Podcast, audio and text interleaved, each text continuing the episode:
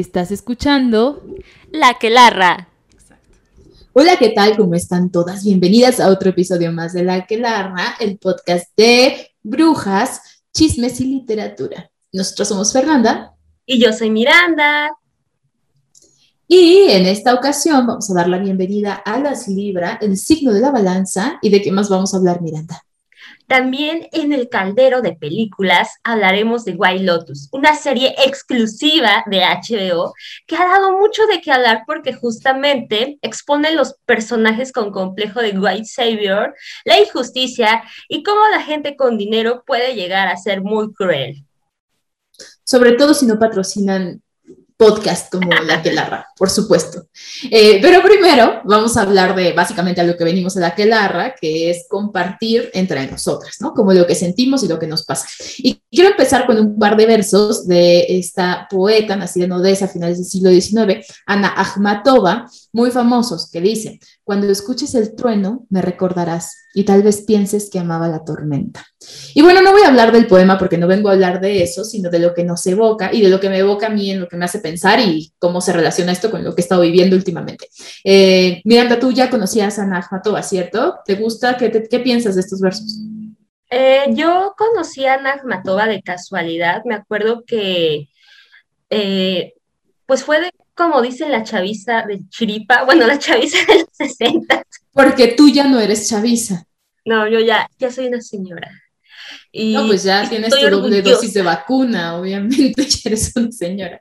Ajá. Y me acuerdo que en la universidad yo fui a imprimir a sacarle copias a un libro, y entre las copias que saqué había en la parte, ya es que algunas hojas se reusan. Entonces, en la uh-huh. parte de atrás de la hoja que iba a utilizar uh-huh. venía un poema de Anna Ajmatova y me gustó mucho. Wow. Y la busqué, me acuerdo que estaba en la biblioteca del Colmex y wow. pues ya estuve como viendo a este personaje, bueno, a esta mujer, y la verdad es que sus poemas me atrajeron mucho porque tenían esta transparencia, como que tenían un lenguaje sencillo para hablar uh-huh. del dolor, lo cual uh-huh. Ya investigando un poco sobre Anna Ajmatova, pues me hace mucho sentido, ¿no? Porque justamente ella pertenecía a una escuela poética que sostenía una filosofía de hablar en simplicidad, ¿no? Sin muchos ornamentos. Y sí, y la verdad es que ella me gusta mucho, su poesía. Ella tuvo una vida muy tortuosa, de hecho hasta su apellido, Ajmatova, es artístico, bueno, de alguna manera artístico, porque ella lo tomó prestado de su tatarabuela, porque su padre no quería que escribiera poesía. Entonces le dijo, si vas a dedicarte a eso, entonces quítate de mi apellido, porque pues yo no quiero que andes escribiendo. Entonces creo que siempre cuando hablamos de Anna Ajmatova, pues viene implícito el dolor, y pues sobre todo la empatía hacia ese dolor, el dolor del otro. Fíjate que yo dije que no iba a hablar del poema, pero ahora escuchándote hablar, por supuesto, de la historia y de la vida de Anna Ajmatova, el final de este poema, de estos versos que inician así, dice algo como de la partida. Termina como, esto sucederá un día en Moscú cuando abandone la ciudad para siempre y me precipite hacia el puerto deseado, dejando entre ustedes apenas mi sombra. Hay como muchísima nostalgia, muchísimo dolor justo en este poema. Me parece muy bello. Gracias por compartirnos, porque creo que es que en la poesía sí es así, ¿no? Sí, cuando tienes un poco de contexto, sí te deja ver otras cosas que no habríamos visto con tanta facilidad con el poema mismo. Aunque bueno, el poema habla por sí solo, también esos versos son increíbles. Y bueno, yo lo que quería retomar, un poco hablando justo del dolor, me gustan mucho estos versos porque hablan del recuerdo, y el recuerdo...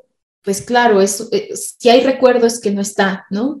Es algo que no está o que ya no está o que no puedo tener en ese momento, ¿no? Y como que esa nostalgia entre recordar algo y dejar ir algo es como una sensación que me tiene invadida en estos momentos de la vida. Y yo no sé si es que se acerca el otoño, si es que está acabando el año, si es que llueve todos los días, si es que el verano de esta ciudad me está dejando cansada, si son los huracanes.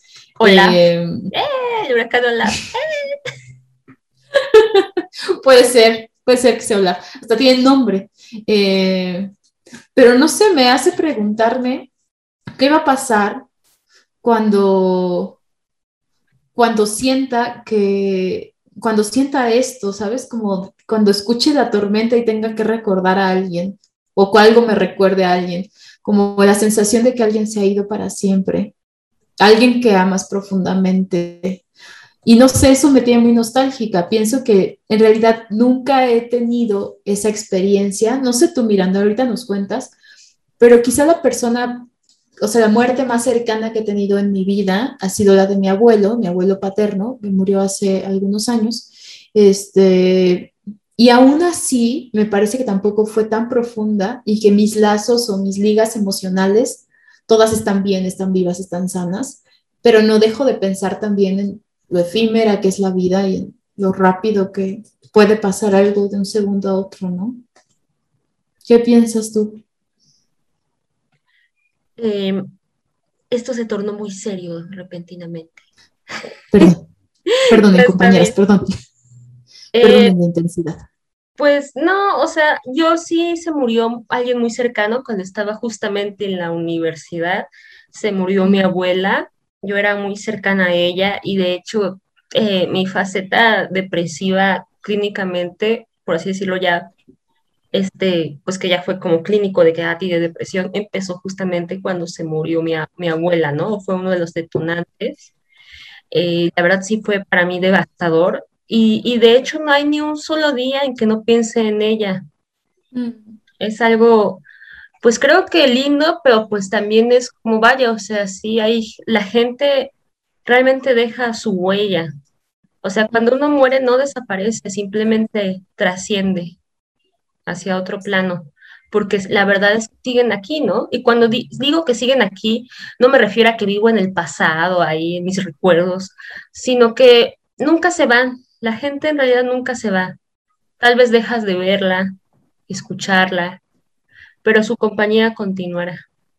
Claro. No, y físicamente, o sea, en términos físicos, quiero decir, eso tiene sentido, ¿no? O sea, somos materia y somos energía y... Ay, no quiero ponerme intensa y también hablar de cosas que igual ni tampoco son ciertas y no podemos como... Pero lo cierto es que solo cambiamos de estado de la materia. Entonces, tiene mucha lógica que permanezcamos. Y aparte, tenemos esta capacidad, ¿no? De tener o de hacer que sean las cosas que quizá no existen, comillas, ¿no? Desde crear historias, desde inventar personajes, desde los recuerdos. Fíjate que hace algunos años leí, ¿cómo se llama un libro de Volpi, espérame, déjame acordarme cómo se llama. Es de su padre, ensayo Anatomía de mi padre. Ay, no me acuerdo. Ahorita nos acordamos y les decimos. Pero bueno, el asunto es que el libro lo escribe, es básicamente un ensayo y es como un desmenuzamiento de su padre a través de las partes del cuerpo de su papá. Entonces primero empieza a hablar del cerebro en términos muy complejos y habla del cerebro de su papá, de las manos, muy bonito. Y empieza Volpi diciendo... Oye, yo soy ateo, ¿no? O sea, yo no creo, yo creo que cuando te mueres, ya está. Y lo único que me queda a mí, que no creo en nada, es creer que lo que permanece es esto que escribo. Entonces, quiero escribir para no olvidarlo, ¿no? Y nada, pensaba en eso ahora que decías esto. Pero bueno, ya, porque sí se puso muy serio. Regresemos a Olaf. Y el huracán. Regresemos a la fiesta del huracán. No, pero en realidad de eso quería hablar en esta sección hoy, ¿no? Como qué es lo que somos, como cuando la tormenta pasa, qué pasa con los que nos quedamos aquí, con los que estamos bien, ¿no? ¿Qué somos aquí, ¿no? Cuando hay tantas vidas que de pronto cambian de estado y se desvanecen, no sé. Ando sensible en ese sentido y quería compartirlo en La Aquelarra. Bien, este es tu espacio seguro, Fernanda. Muchas gracias, Miranda. Siempre me siento cobijada a tu lado. Y el de ustedes también. Cuéntenos también qué sienten, qué sienten en relación a la muerte, qué pasa después o qué no pasa. ¿Cómo mantienen vivas a las personas que aman? Que esa es la cosa que me estoy preguntando en este momento de mi vida. Pero bueno, Miranda, cuéntanos. ¿Vamos a pasar a la siguiente sección? Sí. Ahora en nuestra sección de brujas vamos a hablar de Malinalxóchitl. ¿Por qué? Porque en estas fechas patrias me gustaría hablar de una de las primeras brujas mexicanas. Y es que Malinalxóchitl, en la mitología mexica, era una bella hechicera que podía mandar sobre los animales y los otros seres. Su historia me parece además una pieza fundamental para lo que sería no solo Tenochtitlán, sino México. Ahora bien, me van a decir, ¿pero por qué, Miranda? ¿Qué te vas a inventar? Y no me estoy inventando. ¿Pero por qué? ¿Qué miran? Invéntanos, dinos. Bueno, esto se debe a que el pueblo mexica, cuando está en búsqueda de Tenochtitlán, estaba siendo principalmente guiado por dos deidades. Estas vendían siendo Huitzilopochtli junto con su hermana Malinalxóchitl.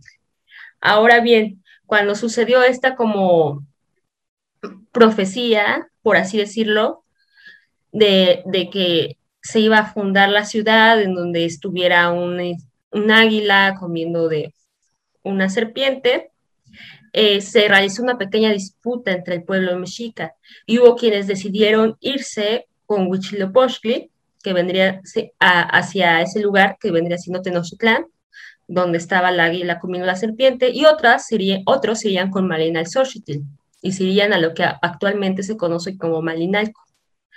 Pero la disputa que a mí me interesa y que digo que es como una pieza fundamental de lo que hoy conocemos como México es que justamente los mexicas recalcan que dicha disputa en el pueblo se debió justamente a la figura de Malinalxóchitl, porque ella era una mujer hechicera. Entonces muchos de los que decidieron rechazarla para ir con su hermano, en realidad solo la detestaban o sentían aversión a ella porque era una mujer poderosa, ¿no?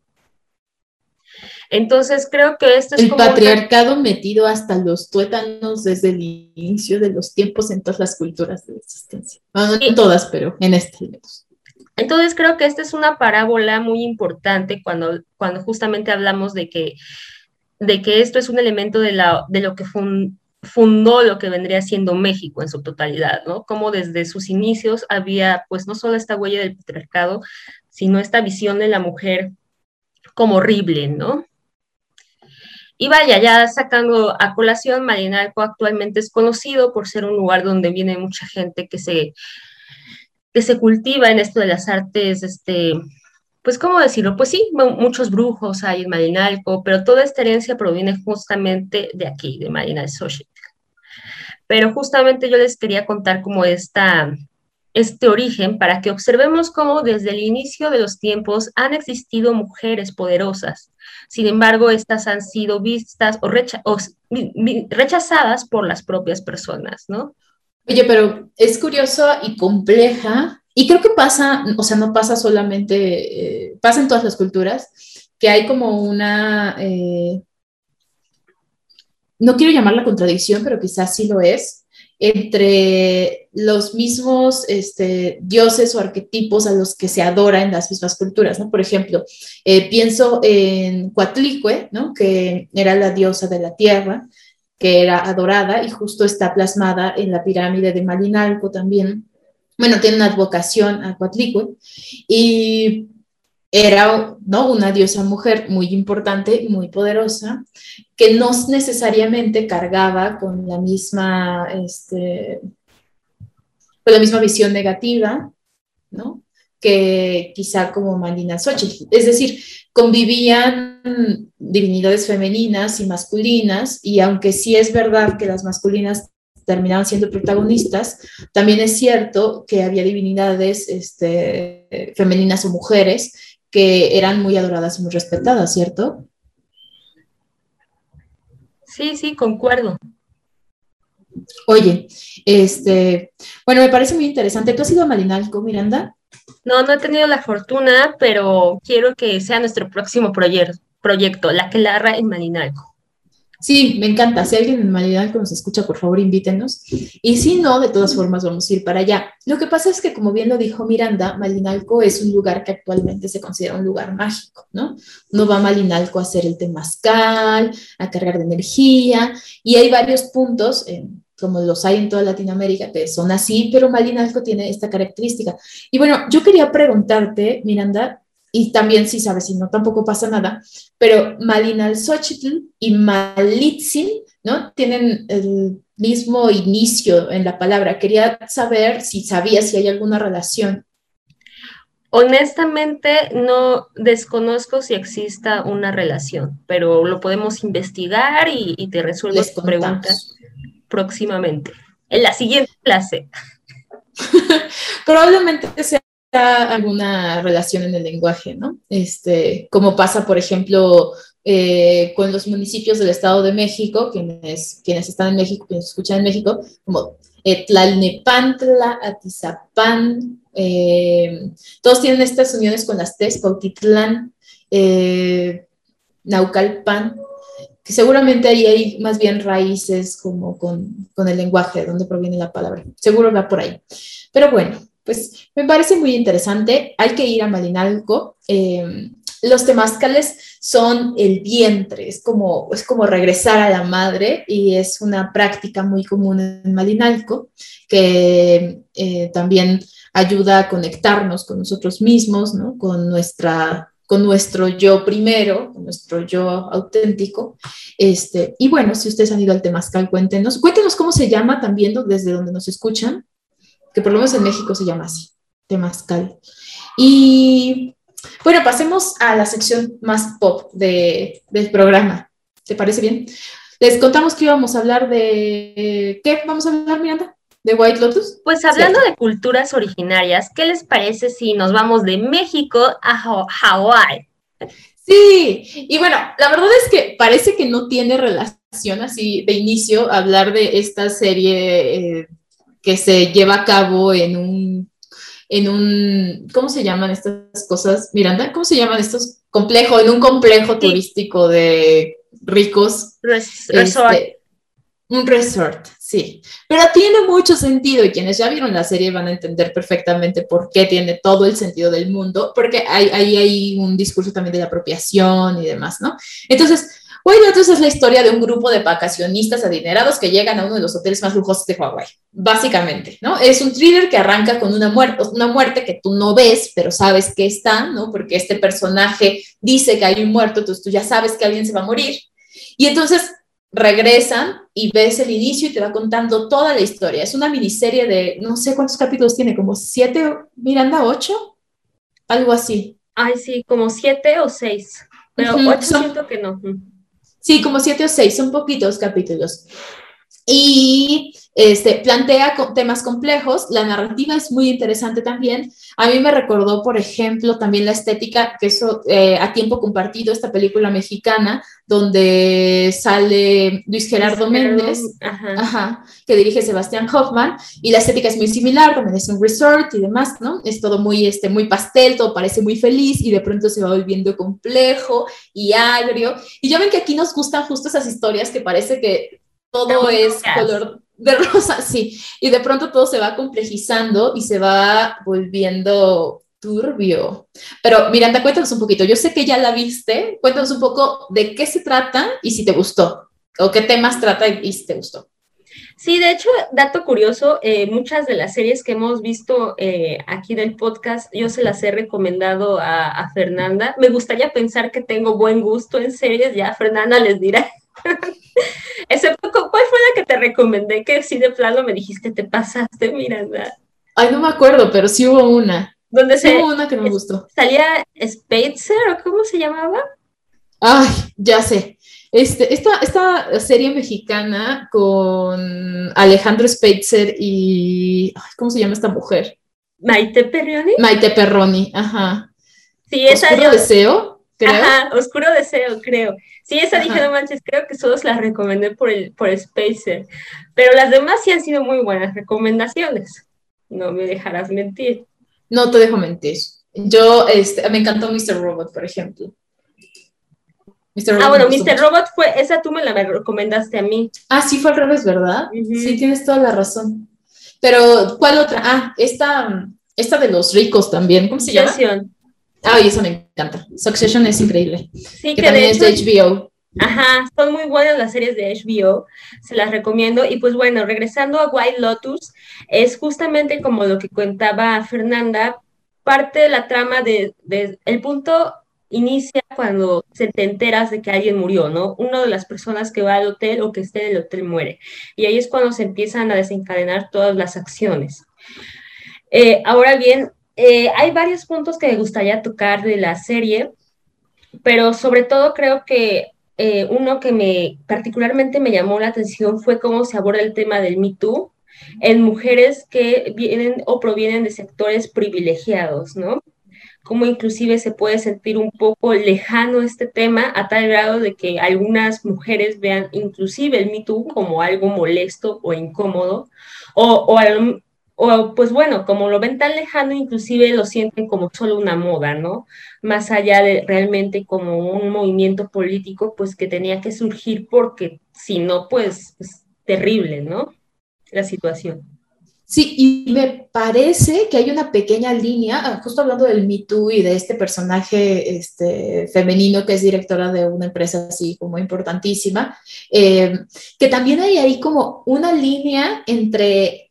lo tomo porque me conviene tomarlo y salir del tema, pero no quiero que me relacionen con eso, ¿no? Tiene una conversación este personaje del que está hablando Miranda con otro personaje más joven, que no necesariamente viene de una familia adinerada, y me parece, y se molesta por un artículo que esta chica escribe, porque esta chica es periodista, ¿no?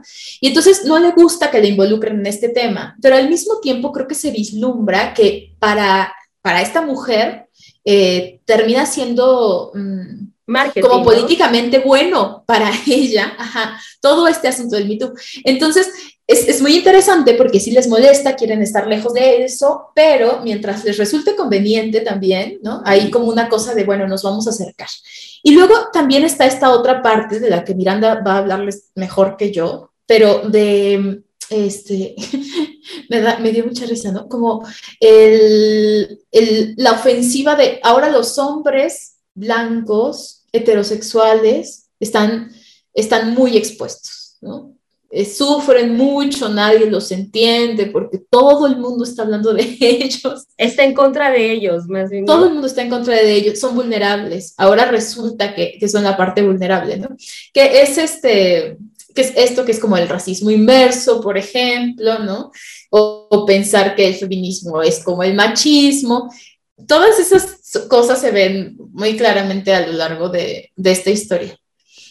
Y bueno, están los personajes jóvenes, las dos mujeres jóvenes, ¿no? Miranda, son muy interesantes. ¿Qué pensaste de ellas? Sí, a lo largo de la serie también nos encontramos con dos personajes femeninos, unas mujeres jóvenes que parece ser que son universitarias y que justamente son por ellas que uno se familiariza con ciertos términos que actualmente están muy popularizados en Twitter, como lo que es la cancelación, el privilegio, y ellas de alguna manera al criticarlo o al abordarlo cuando hablan mal de los padres de una de estas chicas, pues se expone. Pero lo que a mí me gusta mucho de esta dupla de mujeres es que justamente nos muestra lo que está sucediendo actualmente en ciertas esferas, donde... en estos lugares donde más se discute estos términos es donde más suceden ciertos tipos de desigualdades, ¿no? Entonces, lo que estamos viendo es como esta paradoja, no solo teórica, sino también hasta práctica. Y que hasta quienes hablan del oprimido, pues son opresores, ¿no? Y cómo el oprimido, cuando quiere ayudar, también puede volverse opresor, ¿no? Porque si viene desde este lugar, desde el lugar de te ayudo, ¿no? No desde un lugar de igualdad, sino siempre desde que te colocas en el lugar de ayudar, del que ayuda, ahí hay ya también un discurso que te hace, que te pone automáticamente como superior, o que tú te pones automáticamente como superior del otro, porque el otro o la otra necesita de tu ayuda. Entonces, es muy peligroso. Y fíjate que, por ejemplo, pasaba con los intelectuales. En la época en que empezó la burguesía a ser educada y demás, me acuerdo hay un nombre que se le da al círculo de intelectuales donde justamente estuvo Espérame. Virginia Woolf. ¿Recuerdas el nombre de ese grupo? No me acuerdo. Pero sí, estaba su esposo también, ¿no? Estaba también su esposo y varios intelectuales de la época que eran como, sí, ahora vamos a ser educados. Ajá, pero sí, todos eran riquillos. Entonces, por ejemplo, justo el discurso iba por ahí muy parecido a lo que sucede acá, ¿no? Es como, sí, lo que sucede con estas dos chicas en específico. Como, sí, vamos a ayudarlos, queremos que todo el mundo se eduque, pero nosotros acá, ustedes allá, ¿no? De alguna manera, como sí te vamos a incluir, pero que no se nos olvide que nosotros acá y tú allá, ¿no? Entonces, un poco esto pasa también con estas chicas, sobre todo con una de ellas. Uh-huh. Sí, y algo que quería recalcar es que de las dos chicas hay una que sí se ve que es totalmente privilegiada, sí. Sin embargo, la otra, cuando se nos muestra que está en una situación un poco más desigual, uh-huh. En la misma serie, en la misma trama, la pone en comparación con otros personajes y te muestran que inclusive ella es más privilegiada que otros, ¿no? Entonces, sí. De alguna manera, la serie creo que justamente logra lo contrario que su título, ¿no? White Lotus, el loto blanco. En realidad, la serie lo que nos muestra son los claroscuros, ¿no? O sea, no todo es blanco o negro. Sí, y es trágico lo que pasa con este otro personaje del que habla Miranda. Son muy chistosas porque aparte todo el tiempo están leyendo, empieza la serie y están leyendo una Nietzsche, otra Freud, y todo el tiempo como cosas de esa calaña, ¿no? Psicoanálisis, filosofía alta y muy elevada, así. Pero bueno, sí, justo ese personaje y la historia que le sucede a ese personaje es trágica, no para ella, sino para otro personaje con el que se relaciona, que quienes vean la serie ya nos contarán. Y recomiéndenos series, ¿no, Miranda, o qué? Sí, déjenos en los comentarios series que quieren que veamos, ¿ok? Solo no nos recomienden La Rosa de Guadalupe, porque esa yo ya la vi. Para quienes no saben qué es La Rosa de Guadalupe, pero nos escuchan en Chile o en Argentina o en algún otro país, Miranda, cuéntanos qué es La Rosa de Guadalupe. No, pues es como una... ¿Qué es, no? Ya no sé cómo describirlo. Una mini... ¿Es como un drama? Sí, es melodrama, pero son como mini melodramas, uno por cada episodio, y entonces todo es salvado por el polvo mágico de la Virgen de Guadalupe. Y su rosita. Ajá. Y su rosa, desapareció una rosa. Sí. Mira, la verdad es que si uno lo ve con humor, es muy divertida. Si uno lo ve en serio, pues se da cuenta que eso está muy mal, ¿no? Pero sí, está interesante. Bueno, recomiéndenos algo que no sea La Rosa de Guadalupe, porque Miranda ya la vio. Y ya, pasemos a hablar de las Libra, por favor. Muy bien. ¿Te gustan los Libra, Miranda? Ay, pues sí, les adoro, la verdad. Yo tengo, ¿sí? Mi papá es Libra. Y bueno, antes de hablar más de los Libras, recuérdame, Fernanda, ¿cuándo nacen estos signos tan particulares? Bueno, pues como lo dijimos al principio del programa, estamos entrando justo a temporada Libra, de hecho ya nos pasamos un poquito. Entonces, los Libra, nacen entre el 22 de septiembre y el 21 de octubre, entonces les mandamos un abrazo de felicitación a todos quienes estén cumpliendo años en este mes. ¿Cuáles son las características positivas de los Libra? Miranda, a ver, de tu papá, ¿qué te gusta? Pero bueno, háblanos en general de los Libra y luego ya chismeo. Luego ya vamos a hacer con tu familia. Sí. Pues las características positivas de los Libra es el equilibrio, la belleza y la curiosidad. En fin, son artistas. Las Libras también son personas que tienen un sentido de ecuanimidad, son súper diplomáticos y tienen una tolerancia muy desarrollada. Además, comprenden la postura de los demás y al mismo tiempo procuran externar sus diferencias. En general no les gusta la rutina, sobre todo en su trabajo. Bueno, pues los Libra también tienen sus cosas no tan buenas. Es como todos los arquetipos de los signos, ¿no? Al final las cosas que nos distinguen de manera positiva también tienen sus asegúnes, ¿no? Sus claroscuros, como decía hace un rato Miranda. Entonces, son indecisos. No vayan a decidir con un Libra dónde van a ir a comer. Van a tardar horas. Saludos a mi amiga Marijo. Decídanlo ustedes. Ya. Si usted no es Libra, llegue ya con, vamos a ir a comer aquí, ni le pregunte. Pero fíjense que cuando están seguros de algo, están muy seguros. Solo que cuando están inseguros de algo, pueden ser muy indecisos. Son súper sensibles. Y fíjate que yo tengo muchas mejores amigas Libra. Como que es una cosa que me he dado cuenta, que coincide. Excepto Tauro, me parece que Tauro es su mejor amiga. Pero toda mi familia, toda la gente que me ha ayudado a construirme como persona es Tauro, como tú, Miranda, efectivamente. Así que ya en otro nivel, las Tauro en otro nivel. Pero sí, muchas de mis mejores amigas son Libra, no todas, pero muchas de ellas son Libra, y me parecen un signo súper bonito, con el que no siempre me resulta fácil trabajar, pero que siempre me resulta padre hablar, ¿no? Como compartir con ellas como lo que me pasa y lo que les pasa a ellas también. Me parecen gente muy interesante, como muy capaz de mirar más allá de ellas. Quizá es la gente con la que más comparto mi sensibilidad, o sea, como mi parte sensible, que no se nota porque pues las gemelas somos raras. Mi parte sensible la comparto muy bien con mis amigas Libra, me parece. Y ya, ¿tú cómo lo vives? Cuéntanos el chisme. Pues en Libra yo veo muchas características reflejadas, por ejemplo, en mi papá. Una de ellas es que les gusta mucho las cosas exclusivas, finas, por así decirlo. Por ejemplo, mi papá es muy devoto a los perfumes, pero a perfumes caros, inclusive raros. Una vez se compró uno árabe que la premisa de este perfume era que olía a cigarro.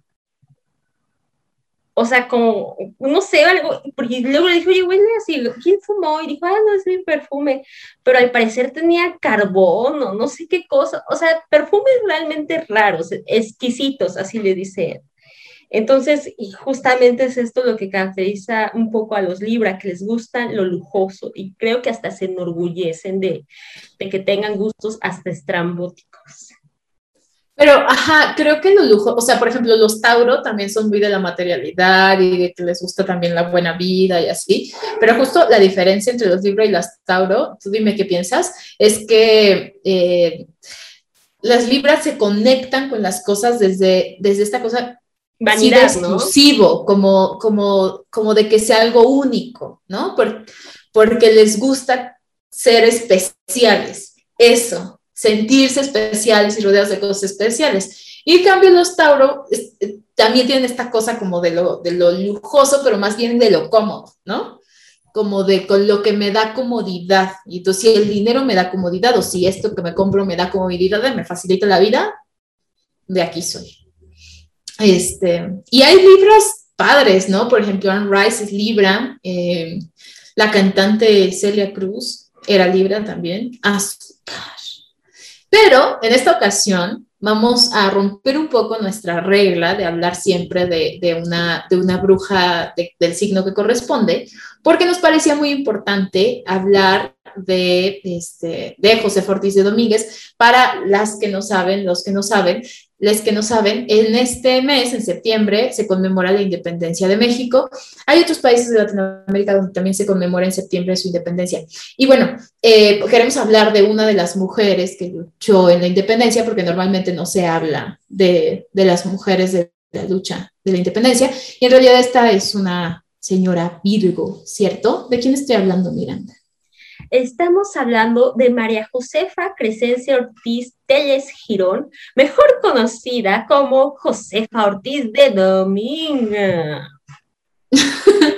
Su cumpleaños fue el 8 de septiembre. Ella nació el 8 de septiembre de 1768 y claro, la forma en la que se le conoce de Domínguez es porque se casó con el que sería corregidor en Querétaro, Miguel Domínguez, durante justamente las conspiraciones de la independencia. ¿Nos cuentas un poquito más, Miranda? ¿Por qué querías hablar de ella? ¿Por qué de Josefa? Pues justamente algo que tenemos mucho en La Aquelarra y que yo siempre recuerdo y que observamos en el primer capítulo era observar y revisar estas características por las cuales una mujer se consideraba bruja. Y creo que Josefa tiene muchísimas por las cuales en el medievo, inclusive en época de la Nueva España, se le hubiera considerado bruja. ¿Por qué? Pues hablamos de un carácter fuerte, de una persona que dice lo que piensa, y pues justamente Josefa Ortiz de Domínguez era así, tanto así que inclusive para su época, cuando no era tan supuestamente tan común la participación de mujeres en la política, pues ella se vio de alguna manera involucrada en lo que vendría siendo pues una rebelión, ¿no? Independencia. Organizaban las conspiraciones ahí en la casa de doña Josefa. Fíjate que ahora que hablas de sus características de bruja, me acordé que estaba leyendo que los militares o los testimonios que quedan escritos de militares acerca de ella, la definían como, bueno, el texto que leí, de hecho había como una doble negación a la pobre de Josefa, ¿no? Porque decía que fue documentada por militares con comentarios negativos, como que era agitadora, escandalosa y audaz. Y hay dos cosas interesantes, ¿no? Primero, quien escribió este artículo, pues asume también que agitadora, escandalosa y audaz son comentarios negativos. Y la otra es que seguramente los documentos que quedaron inscritos sobre su personalidad a través de militares, pues era una mirada claramente machista, ¿no? De cómo no debe comportarse una mujer de sociedad, ¿verdad? Entonces, me parece eso interesante, y ahora que hablabas de la bruja me acordé de eso.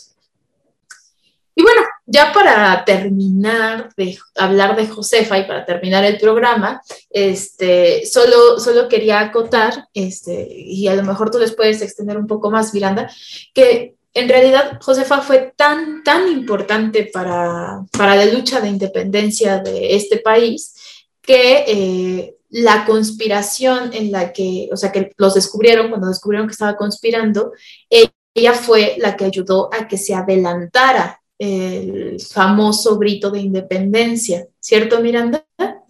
Sí. ¿Quieres contarles un poquito más o les cuento yo? Tú cuéntales, Fernanda. Ay, muchas gracias, de veras. No, básicamente ella mandó el mensaje para que le dijeran a Allende que los habían descubierto, que habían descubierto las conspiraciones. Con un tacón, ¿no? Está así taconeando así, porque ajá, la habían encerrado en su casa, su marido la encerró.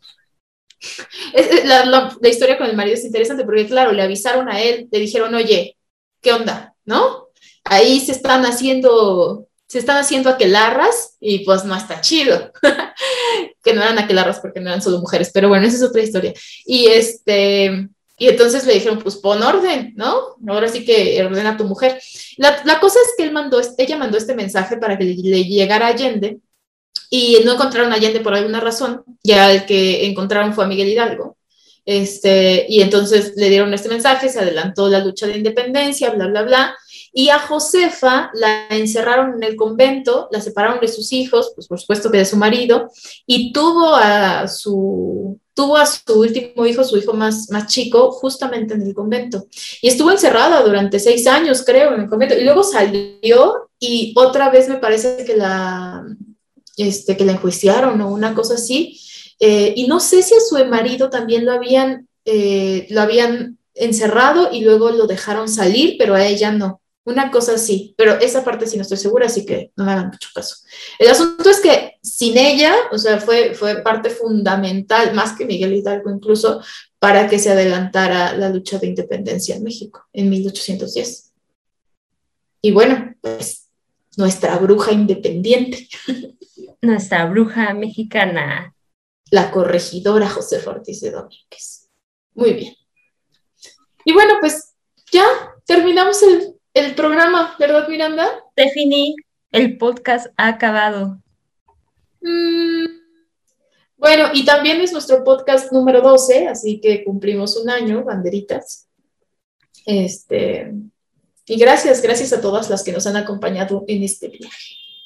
Muchas gracias, déjenos comentarios y nos veremos próximamente, o tal vez no. Nos vemos, muchas gracias por escucharnos hasta el final. No se olviden de seguir a Miranda en sus redes sociales como Miranda Collage y Miranda Collage Artist en TikTok. Y de seguir a La Aquelarra en Spotify y en YouTube como La Aquelarra. La Aquelarra. Nos vemos. Gracias, bye bye. Bye. Únete a La Aquelarra a través de YouTube y Spotify como La Aquelarra y también encuéntranos en Instagram como Miranda Collage y en Twitter como Bruja de Lilith.